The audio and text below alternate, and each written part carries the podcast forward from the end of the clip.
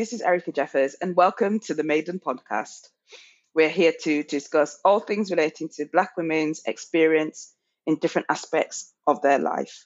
As usual, uh, Gail Connell is here with me, uh, partner in Okay. crime. and today we're going to be talking about career. Um, and we wanted to kick off in terms of career by just asking a question to you, Gail, Okay. Uh, which is what aspects of your career did you most enjoy? Oh, that's interesting. And I guess I guess the first thing I would say is that maybe my definition of career is different, right? Because for me, career translates to basically money, right? And how you negotiate through life with capital. Um, and I know that's not necessarily the definition that most people have. So my view, and I think it's quite interesting because we're probably going to be different. We probably represent different things in terms of the spectrum of career. Um, but with that view in mind, for me, the best aspect of my career or any career is just being able to create that independence to live life on your own terms. Right? So for me that's that's what career is for. I'm not really so concerned with job titles and progressions and um, you know other people's opinions about how i live my life but for me having a successful career and the parts of my career that i enjoy are finding opportunities to make sure that i can navigate through life in a way that makes me happy, regardless of how that looks to other people. What what would you say are the best parts of career, your career to this point?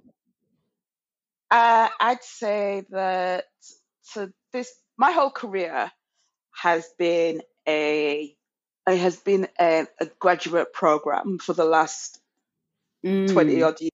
That's the way I've seen it, right? So, just as an education for the fan, the people who listen, I hope you're fans. But um, for the for the listeners out there, Erica is very successful. So don't let her whole graduate program spiel fool you. She is very successful. She is very high profile. She's very well respected. She's smart as hell. So don't be fooled by her, you know, oh, downplaying herself. Thank you, Gail. All Very right. successful by any objective measure of career progression. That being said, carry on, please. Thank you so much. And so I say that because I didn't know what I wanted to do as a career. Um, I did all the right things. I went to university, and after I left university and came back to my home city, I just partied for three years, and it was marvelous.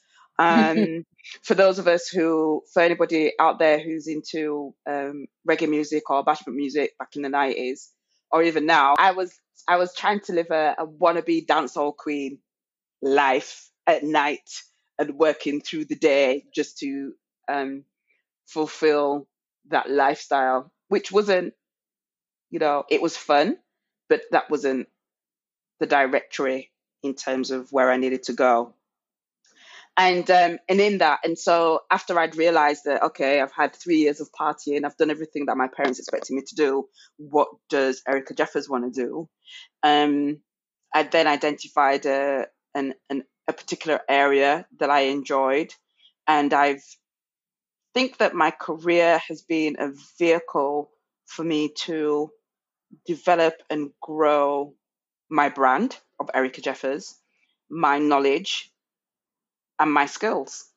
And I've never necessarily been in a job for a job's sake. It's always about what can I learn. And so I think I would say the most enjoyable part of my career has been learning new things. It's been building out those skills.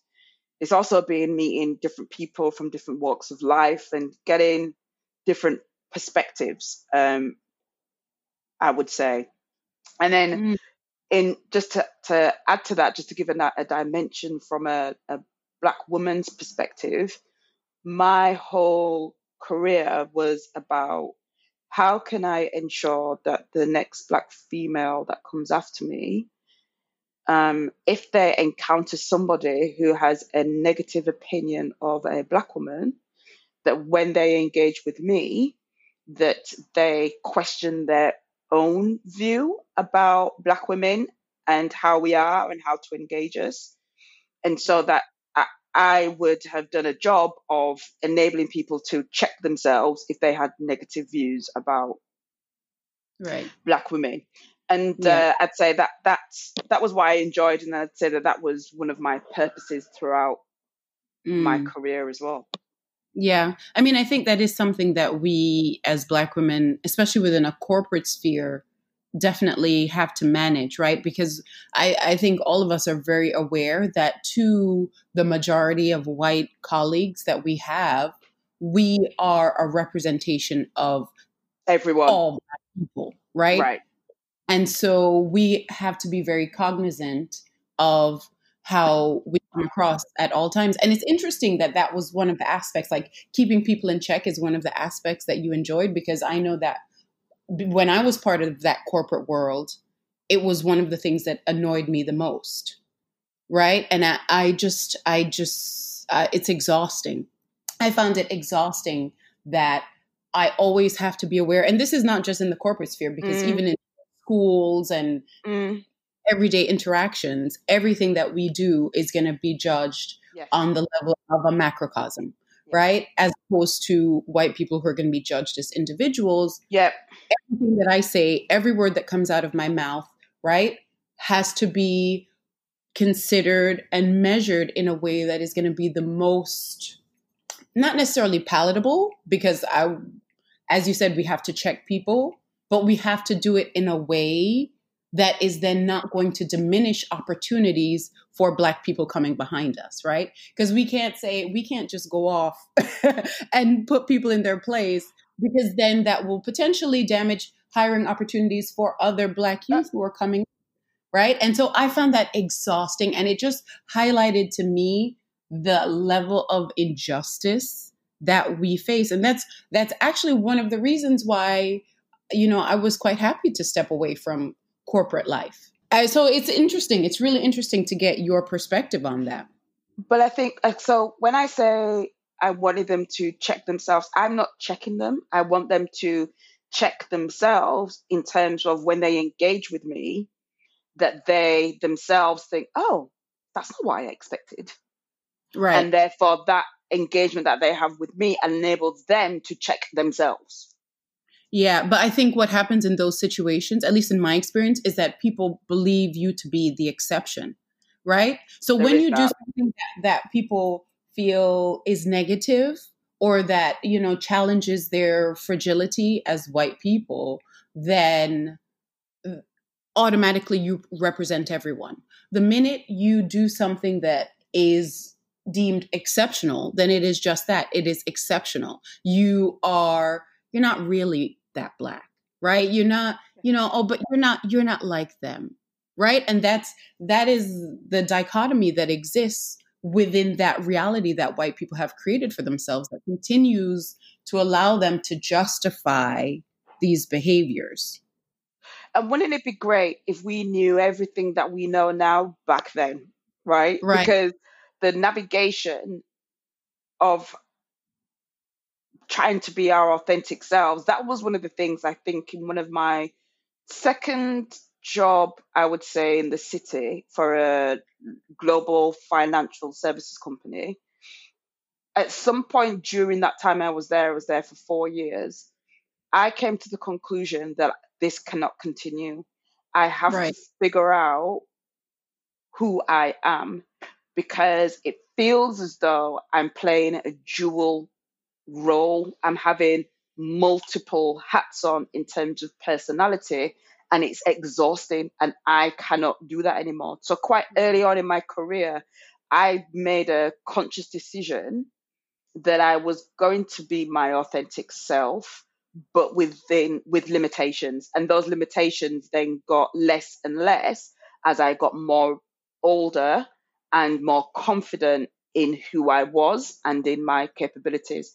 But and do you think as your correct. career progressed, mm. you were able to uh, present more of your authentic self, right? Do you because you know you are quite senior, and do you think that there is a difference now in terms of the problematic behavior that you encounter in your current position versus what you encountered when you were starting out? I think the other thing is two things that my dad said to me, um, as I'm sure a lot of black females on this call will be able to resonate with. I can't remember when he told me this. I mean, not told me, but we had this conversation. And he said, You are going to have some challenges in life because you are black and a female. Right. And so, with that in the back of my mind, I think for a lot of the time in my career, I always looked at things as being, they were always the, the two things that it could not be. Because I was always looking at self development, self improvement. I gave a lot of people a lot of passes in terms mm-hmm. of their behavior, etc. Because mm-hmm. I was always looking at, I was always remembering the challenges that you're going to have in life, and it's almost like once you accept those as challenges, you kind of put them to one side and you don't necessarily confront them. And I think there is much better language now to confront those things than there was when I was coming up in my career. Um, so, what, what advice would you give someone who's just starting out in their career now, right? And by career, we're talking about the within a corporate space, right? What advice would you give them? I would tell them to be their authentic selves, right? And I think just seeing people now in the workspace, a lot of the um, millennials and those who have come up after me, they don't take any crap, right? They're not. Why do I have to work twice as hard as that white person over there? They're like they they just it's it's not on their radar. They're like, no, I, I don't see why I should. And so they're much more vocal about injustices as and when they happen, rather than us who we just and that comes from our what I like to call generational PTSD, where we just suck it up, right? And we move on. And, and, to, so, and to be fair, I think the environment was a lot less open to criticism, right? We didn't, I mean, we didn't really have the option to be vocal and to speak up in a way that people do now because that would just we'd just be fired right? We'd just be marginalized. We wouldn't make the progressions that we deserved right? And we would see a bit of that anyway even though we were as diplomatic as we possibly could have been right? And it would just limit the opportunities for other black people. Oh black people are a problem. We're just not going to hire right. them. but i so, also have a little bit of resentment gail i have to say now in 2020 current climate of you you were made to feel as though that wasn't happening you had a chip on your shoulder it's your issue. And all along, it Absolutely. actually wasn't. Of and course. therefore, we used up all of this energy. It, it's actually, when you look at the psychology of it, it's a little bit frightening because the damage to our emotional and mental health yes.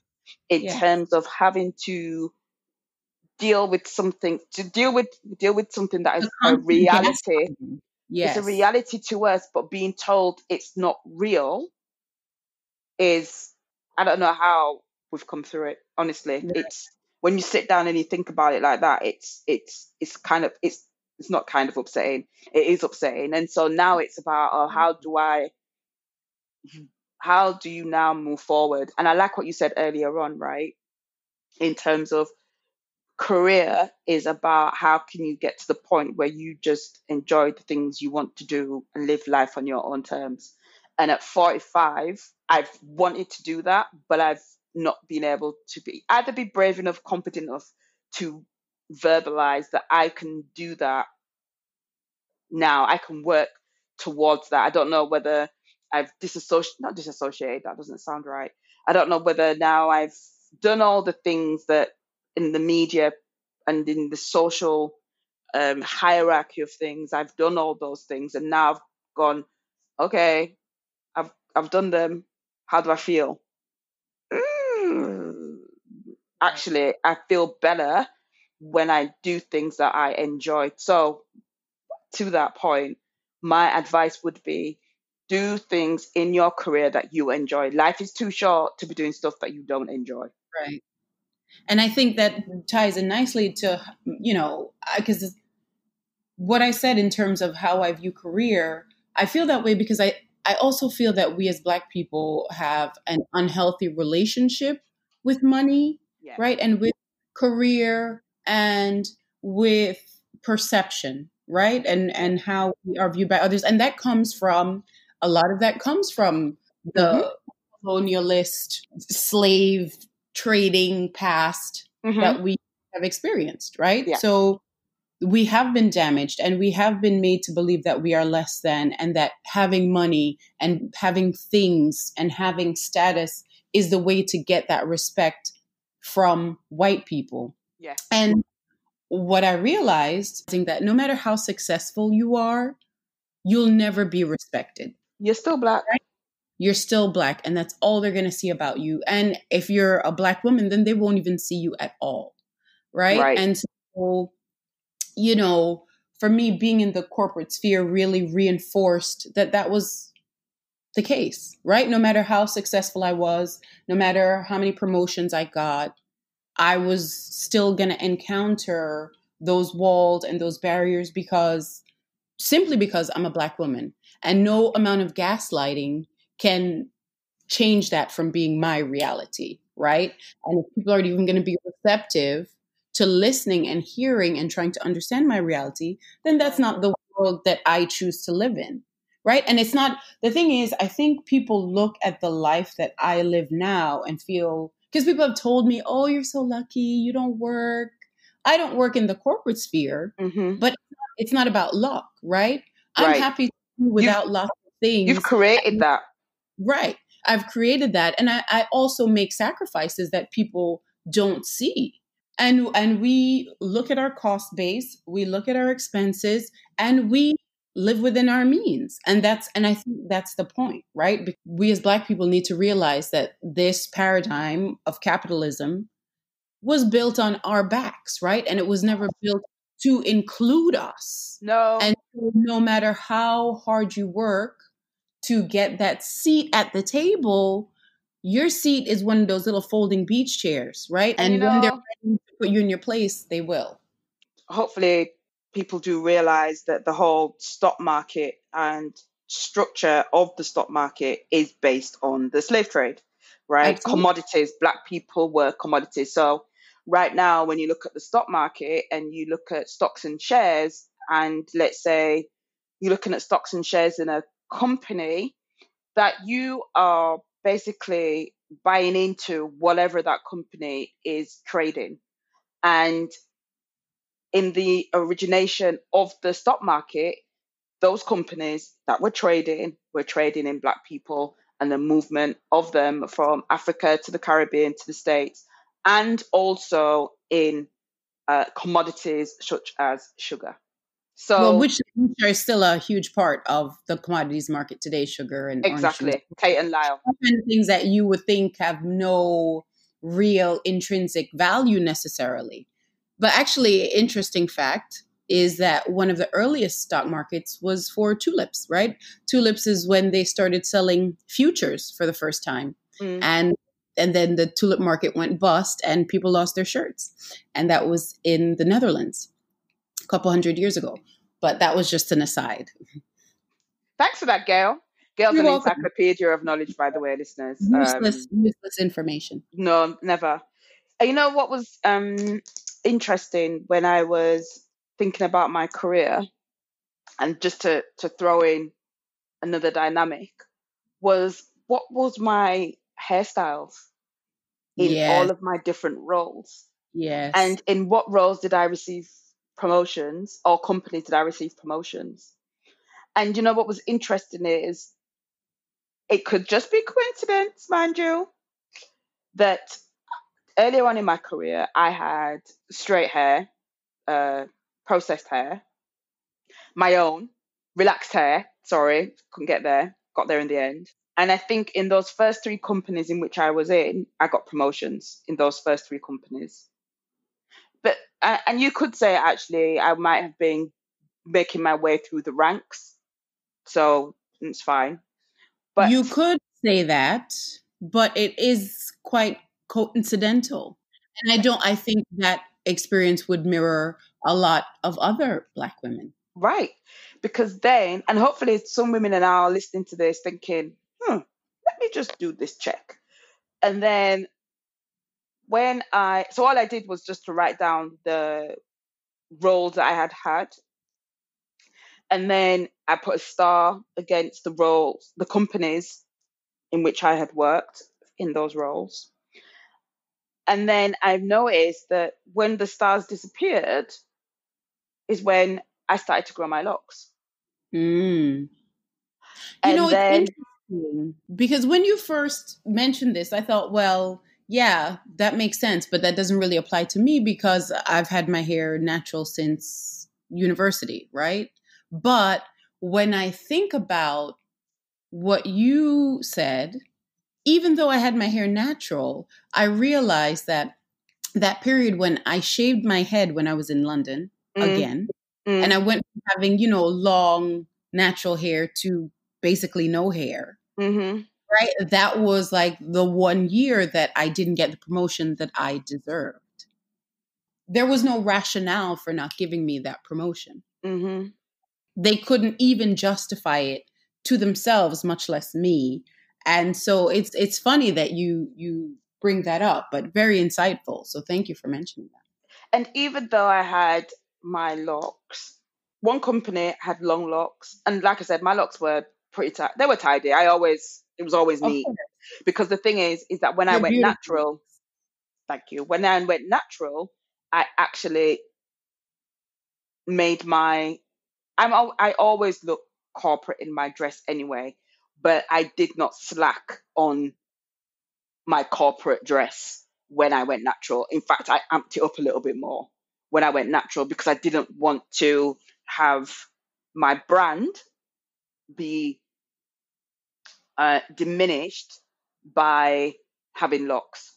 So I try to balance it out. But this is my this is the problem that I have with that is the fact that we did it. We do these things so we can be acceptable to white people. Yeah. And it's so annoying that we had to it do is, that. Exactly. It is so annoying that we have to make so much effort to to downplay who we are authentically, right? Right. And I think and in, this is your natural hair that grows, that grows out, out my. Exactly. Right? Would they ever say to a white woman, "Ah, you're a redhead"? Mm. Right. And I think you know, even in my where I am, my last job, I would say that I've I went from locks to wearing my hair natural. Mm. And uh, it's interesting. I am not saying it's, it's just interesting in terms of because I didn't change. My ability to do the job hasn't changed. But what's interesting is is where if you work for a consultancy, what's interesting is is that people do second think about how they wear their hair because they may not get placed in a certain client's right. environment. And right. again, that's wrong because I think that if you are a consultant and your company is a consultancy, that there should be a, you should have the protection of your company to be comfortable in any environment, client environment, because a client's environment is an extension of your company's environment as far as I'm concerned, right? And it they should, should be protecting you in that way. And I think as well, being authentic is about how you feel about yourself inside, not not just about how you represent yourself on the mm-hmm. outside too. And how much of that racism we've internalized against ourselves. But I did want to ask you because full disclosure for the listeners, Erica and I actually met within the corporate environment when we were working for a large international investment bank. I won't go into the details of that meeting, but I will say I did want to ask you, what was your perception in terms of the types of challenges that you faced as a black woman in that company? Because we weren't in the same department, so I think that kind of impacts it as well to a certain level, not so much. Um, but how did that company compare to other companies that you've worked in since you left that company? I think that company, I think in all of the companies that I've worked in where I've tried to be part of a employee resource group or a community and networking group for those that look like me, African Caribbean, what have you. One of the commonalities I would say is, and I'm going to answer your question, but one of the commonalities is, Eventually. yeah, one of the Mm-hmm. commonalities is that they have these groups, but actually these groups don't really have any teeth. And so change doesn't really happen. And what's interesting is, is that the people within those groups who are driving them, the black people, they are reserved in terms of their ambition for the group and what we're about and what we're trying to do, which is exactly what the LGBT community has done and was trying to do. I just want to be recognized as equal. That's all, Right.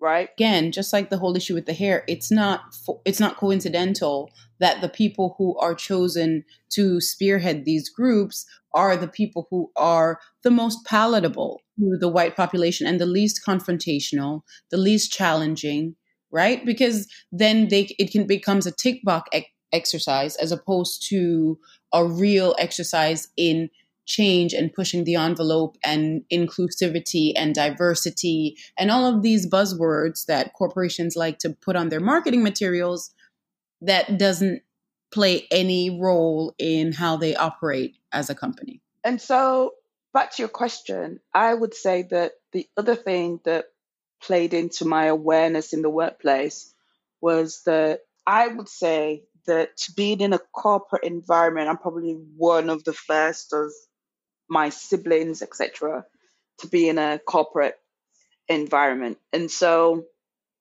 that's important because in a non corporate environment, remember I talked about those three years where I just had fun. I was in a um, micro environment where you are just in the community. You you might go to work, but everything's about what's going on in the community. Your friends are in the community. Your party in the community. You socialize in the community, and you buy in the community. And in that, there is this whole view of white people, and there's this whole monolith of reaction in terms of injustices when it comes to black people. And that reaction is sometimes not the best way to react to certain scenarios or situations Mm, because in your reaction, you are fulfilling the stereotypes of being that angry black person, right? And so, why I say that is because when I then went into the corporate environment, I started to look at not even when I'd say even before that because I've always looked at things. I try to look at things from different sides, right? Was that I didn't always look at things from the side of, eh, eh what did what's going on? Why are you acting like that? Why you can't treat me like this and reacting in a knee jerk way. And so for me, I think that in that corporate environment, if and when I faced any sexism or racism, and usually both. and usually both, I just don't think I saw it. Or if I saw it, I internalized it to be something that I need to work on, that I need to address, right? So interesting. Yeah. and so, but also for the fact that I'm also not trying to be this image of a angry black person that is negatively portrayed in Right. the media. And so there's there's there's a lot of things going on whereby you know you can't react immediately because I probably trained myself to if I'm with my friends that's different but in a corporate environment I think I've probably trained myself to sit think think too much and then it's too little to react. And I'll give you a great example and then I'll end this in terms of answering your question. I remember at said company that we met, I can't remember what happened, but I am a overthinker. And I did in this particular scenario, something happened. Maybe I got some negative feedback. And I thought about it and I mulled it over and over and over again. And actually, I say it was negative feedback. Feedback is feedback, but I perceived it as negative. I mulled mm-hmm. it over and over and over again. And then I went into this lady's office, a white lady who was senior to me. And I was like, oh, I've just been thinking about this scenario. And she's just like, Erica, that was over a week ago. You need to get over that. And I just right. thought to myself, and it's not until now, 2020, that I that keeps on playing back in my mind where I'm thinking, what privilege you have that you do not have to consider all the things that I have to consider right. when receiving this feedback that you can just it's just water for ducks back to you.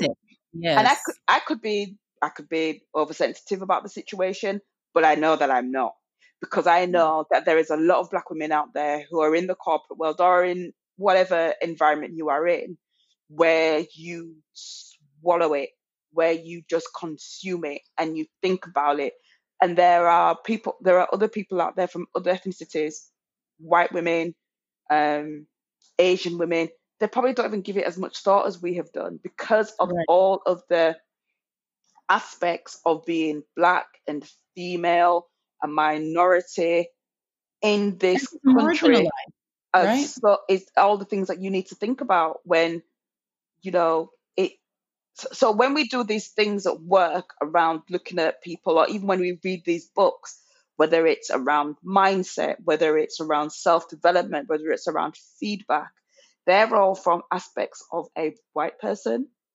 And I think yes, I also need to think about reading these types of books. I'm not diminishing what they're saying because I think most of the time they're right, but there needs to be another perspective from a, they're, a they're black right female view when those white books. people, right? Yeah. Because the tools that they will suggest that may be appropriate for white people aren't necessarily going to work as effectively or even in the same manner when black people try to execute them right and i think in light of everything that you said which i agree with 100% i think it's amazing that black women have managed to be as successful, yes. right, as we have been. Yeah. And effectively, what they do is handcuff us, yeah. right? Because you, they'll stay, they'll tie your hand, one hand behind your back, and say, "Get it done," because you can't challenge things. You, it is difficult to effect any real change because our voices are consistently ignored. We don't get the respect that we deserve. Our ideas are frequently stolen, right? Yes. And people will get credit for our ideas. So that all that gaslighting and all of that just mm, shit, I will say this is a mature audience, it, that's dumped on us, we are still able to thrive and prosper in a way that I'm not sure that lots of other people would have been able to. I agree. They would have been they would have been crushed underneath the mental and emotional trauma that is yeah. put upon us. Yeah. And you know what? I just wanted to come back to a point um, when you spoke about black people and their relationships with money. I think that um, one of the things that is quite interesting to me is how instant gratification is very important in our culture and to us. Yes. And it dawned on me a few years ago life expectancy of a black person was not very long. Right. And therefore, if you've got through PTSD, um, generational trauma, if that has been something that has been carried on through the generations, it shouldn't be a surprise to us that instant gratification happens because right. life expectancy is so short. So it's yeah. almost like I- am not going to live for long, so I'm going to enjoy this whilst I'm here because that's how that, that, that, that would have been the, the, the, mindset. Not only the life expense, expectancy, but also the instability of wealth reliability, right? Because at any point, a white person is going to come in and ruin your life, right? You know, this is this has been our history. So you take what you can get when you can get it, and you can't worry too much about what's going to happen tomorrow or what's going to happen to your children yeah. because you you can save all that money and worry about you know the future and that future is still taken and we have seen that continue to play out time and time again for centuries right? And that's that's what makes it so difficult for us as black people to transition from that mindset. Yeah. Because that system that enables this instability still exists right? It still exists. And until people are willing to have the conversations that acknowledge it as a first step right? And then work towards changing it this will always be the case and so I do understand that idea of just, you know, getting what I can get, taking what I can take, right? And being out for myself. And I, I watched, um, there's an activist, Kimberly Jones, and she has a, a video that's gone viral. One of the, the most salient points, I mean, everything she said is spot on, but one of the most salient points that she said is that America specifically and the world in general likes to talk about how and they don't want to talk about why. Yeah. Right? They don't, we're not looking at the root cause of why people feel so financially insecure, so food insecure, so right um perceptually insecure that the their best bet is to smash the glass on this store and steal that TV or whatever. Right?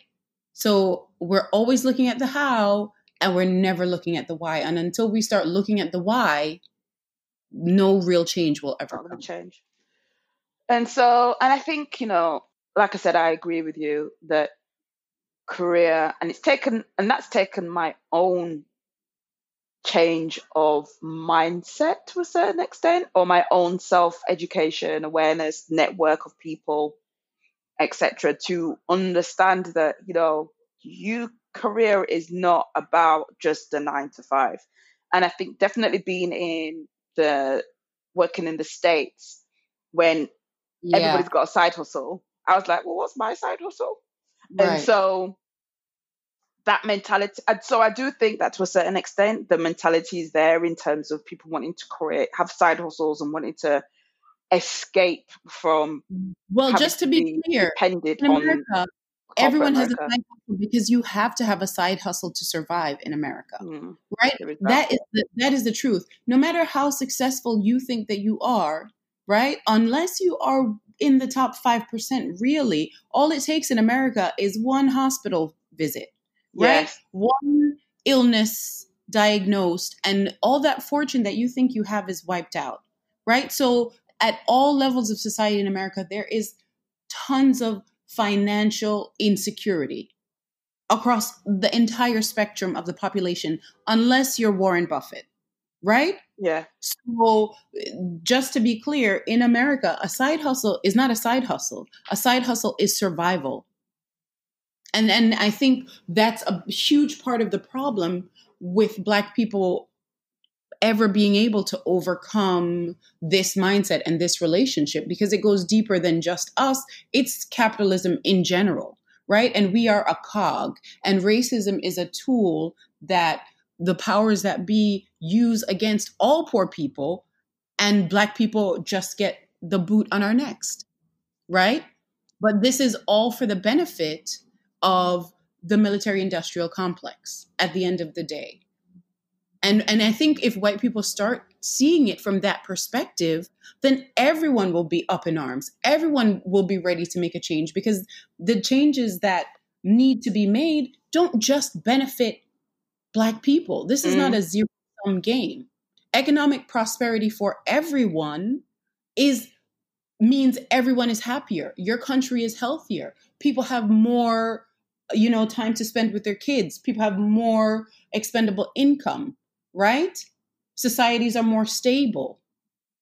And these are things that people don't look at because at the end of the day, the oligarchy in which we live is only concerned with maintaining their power and their control to the detriment of everyone else. I mean, we are, in my humble opinion, steps away from serfdom, right? We might as well be feudal Russia. We're not that far away.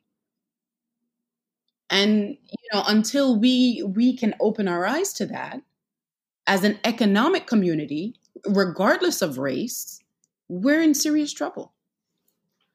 I think that um I think for me, my individual journey right now is how do I make sure that I can create financial freedom for myself in and I was thinking 10 to 15 years.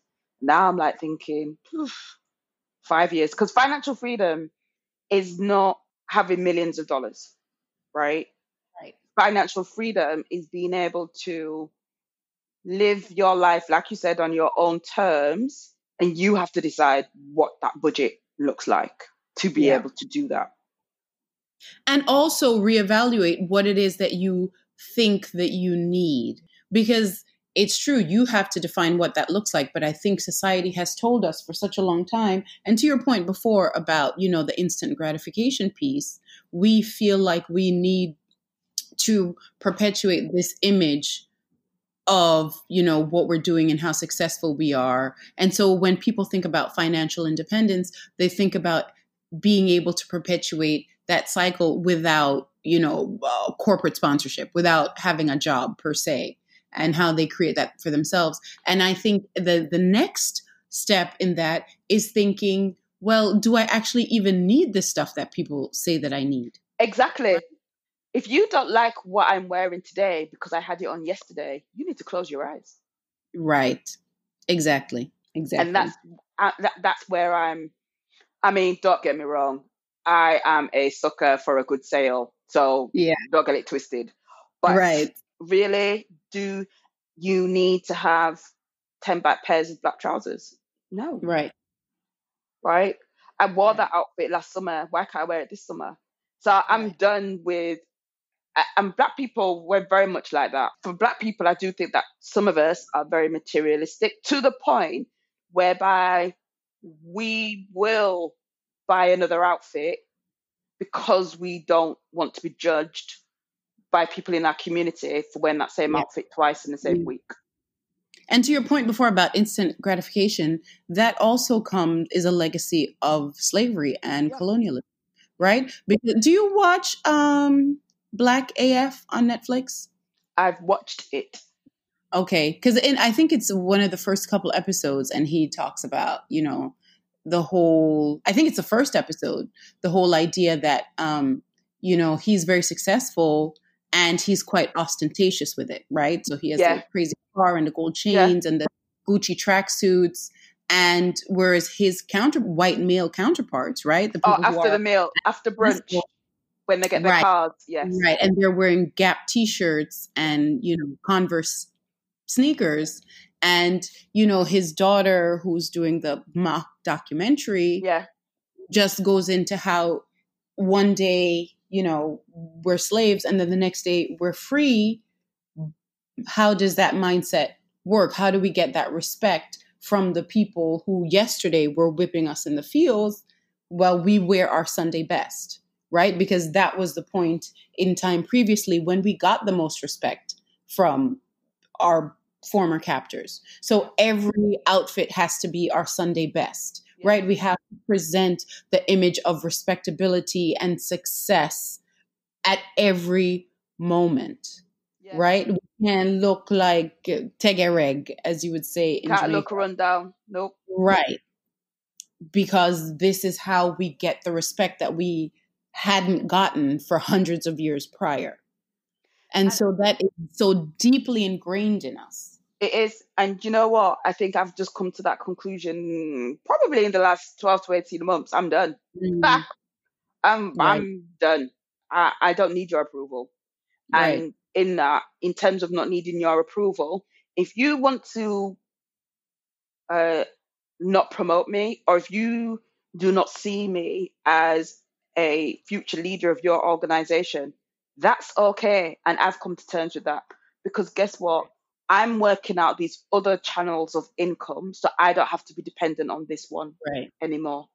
And that's to that that to me is how I'm creating my financial Yes. freedom because I'm done trying to please you.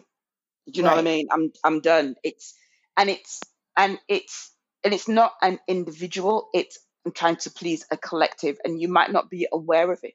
Right now where we are in 2020, we are only scraping the surface of this psychological stuff, Absolutely. right? Absolutely. Only scraping that. So that white fragility stuff, surface stuff, right? Yeah. Absolutely. is it goes down so many layers and I'm done. And so for me, that's why you don't want us here. All right, let me go find somewhere where I feel as though I'm wanted, right? Yeah. And I have to. And the other thing is, I, I think I'm okay with that. And I think Black people need to be okay with something, which is, especially in the UK, we are. I keep on rolling out these numbers. Three percent of the UK uh, English population, five percent of the UK population, mid-teens representation in London. When I'm talking about Black people, that's a really small percentage, Right. really small percentage. And we have to acknowledge that that's a really small percentage. So if you want to be represented and have representation, think about those percentages because you Right. might be that 3% in your organization, depending on the size.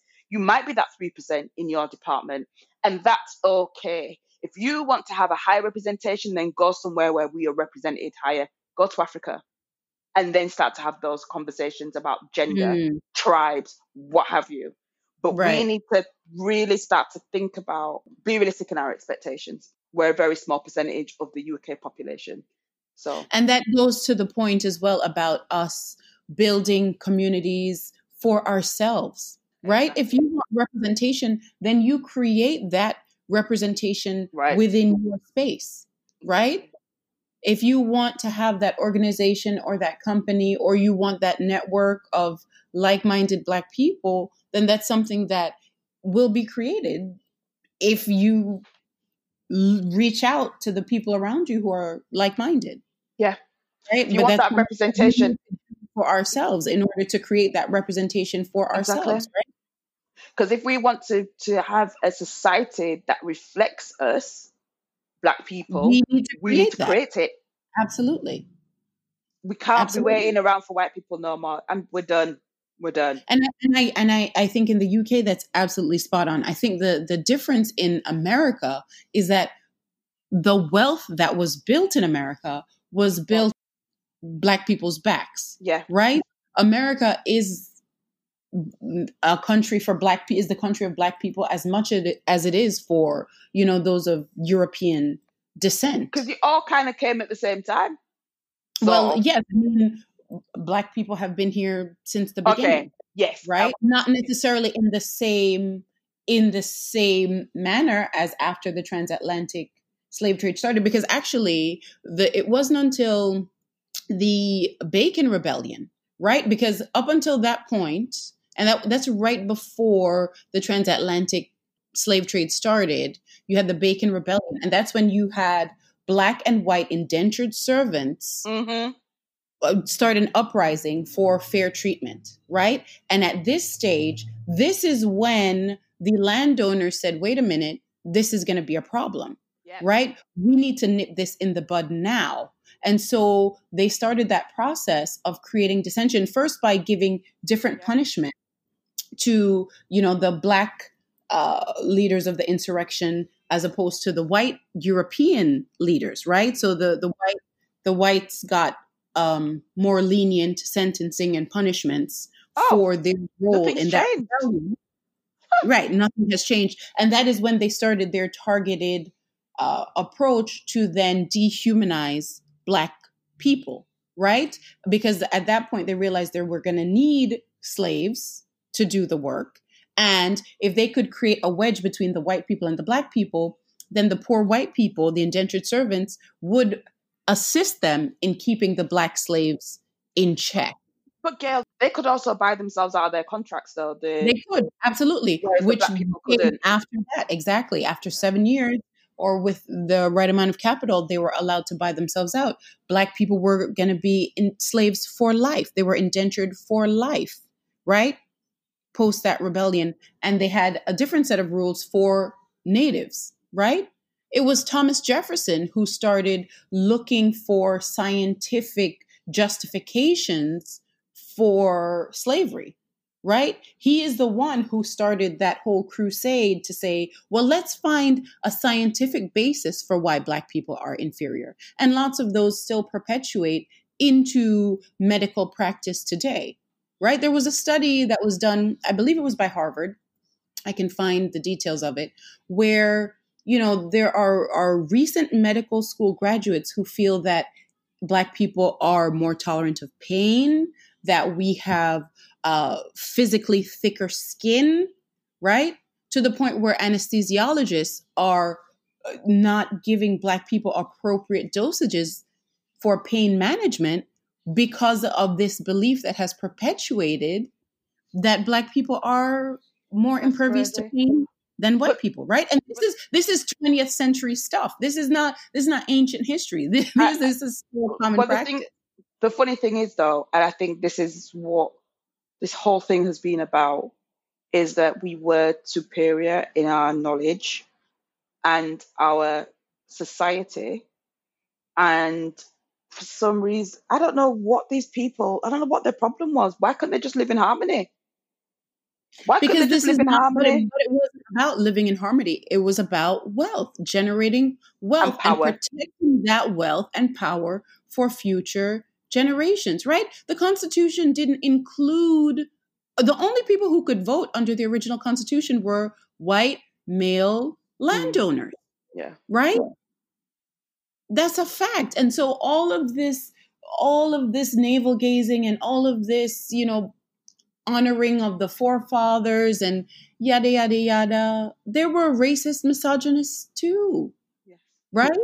And and I think that in terms of our topic around careers, I think that I mean, the whole reason why we wanted to cover this topic, right, was to talk about careers, our perspective on careers, which obviously then brings us to um, wealth. And and I love that by the way that you know you see career as means by which you financially live your can live your life but these are all facets of the environment in which we find ourselves in today yeah and some absolutely. of the reasons as to why we have to endure some of the challenges that we endure as well it's yeah. but having said all of that, what one needs to do is to make decisions for oneself, right? Yeah. In terms of what are you going to do to change your situation? What action will you take as an individual? Because we can talk about being doing things as a group, but until an individual action yes. is taken, we, we can't do anything as a group. Yeah. Yeah. Absolutely. And so my my advice to anybody listening out there is take control of your career, take control of what it is that you want to achieve, take control of your own financial situation. And my final thing would be do what you enjoy. That's what, you know, anybody who's listening, for sure, life, life is yours. It's yours. Live it on your terms. Do what makes yeah. you happy and not in a selfish sort of I'm going to trample on everybody else sort of way, but what you find enjoyable. Pursue that. Pursue that. Yeah, I agree with that. I mean, that's great advice. And the only thing I would add to that is also, I think we also need to be mindful and question, right, why we feel mm. we need the things that we need and what is truly important, right? Just make sure that we are aware and just in tune with ourselves and with the people we care about and think about what is really important, what we want our legacy to be, and what we can really take with us, what will make our lives most meaningful and most fulfilled and enriched during the limited time that we have on the planet. I agree. Okay, well, on that note, I think we're out of time. I think it was a great discussion today, and I hope you guys think so too, and you'll join us again next week. Until then, have a great day. Bye bye. Peace and blessings.